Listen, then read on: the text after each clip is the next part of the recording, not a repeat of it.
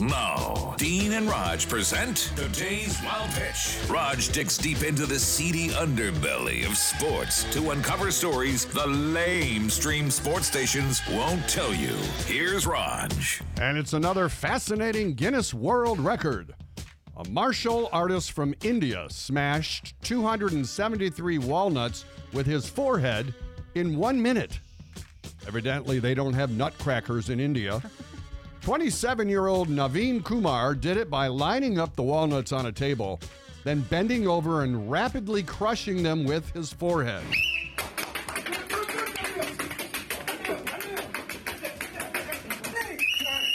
Wow. Reminds me of the time I hit my forehead on nuts. I was walking under a giraffe.